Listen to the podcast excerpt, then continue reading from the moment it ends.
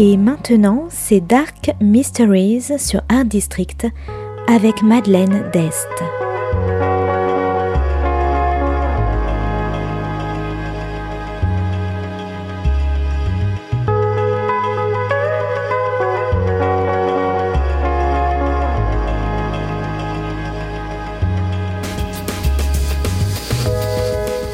Welcome to Dark Mysteries, a book review show devoted to crime, mysteries, thrillers, and the dark side of human nature.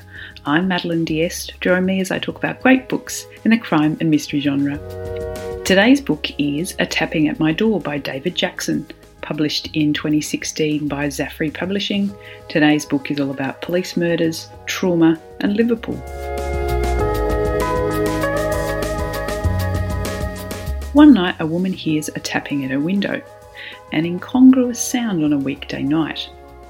After a while, once she's considered and discounted most of the possibilities, her curiosity gets the better of her and she steps out into the night to investigate. She finds a big black bird, a raven, tied to her window, trying to get free. Then she turns and is assaulted by a man in the dark.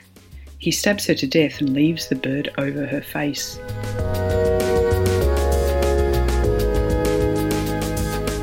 Detective Sergeant Nathan Cody is back at Major Crime Squad after a traumatic experience as an undercover agent.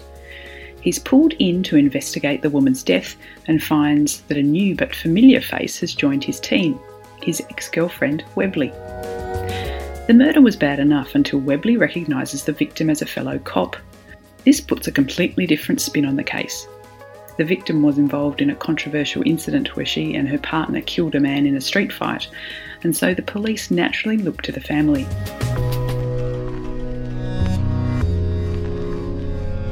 But as Cody delves deeper into the case and more police begin to die, his own effectiveness is under question.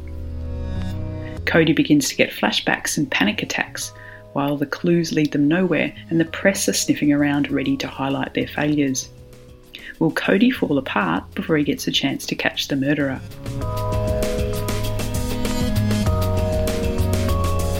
A Tapping at My Door is a gritty crime thriller about mental health and trauma. The title is linked, of course, to the Edgar Allan Poe poem, and both Cody and the killer are haunted by the pain of the past. The setting of Liverpool plays a major role.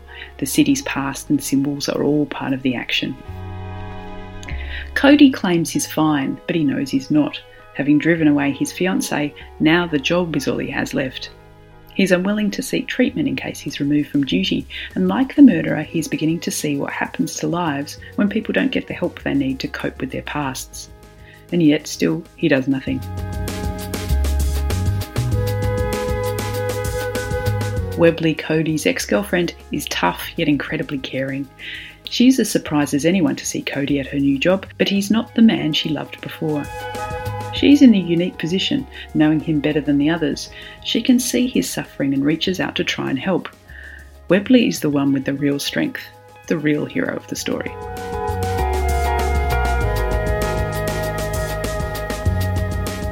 While the story and the characters are strong and the greyness of the morals intriguing, what really appealed to me about A Tapping at My Door was the writing. Fast paced, thrilling, and witty, the author's excellent turn of phrase made me gasp and laugh, sometimes in the same sentence. It was a joy to read. So, if you like smart writing, cracking action, messed up characters, Liverpool, and if you're not too squeamish about birds, I recommend A Tapping at My Door by David Jackson.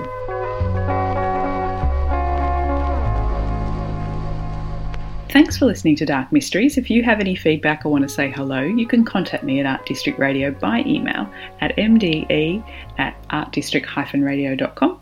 Or if you'd like to listen to past reviews, please go to artdistrictradio.com forward slash podcasts.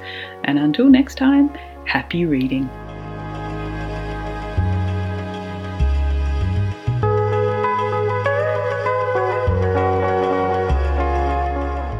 C'était Dark Mysteries sur Art District, la chronique en anglais de Madeleine Dest qui nous vient directement d'Australie.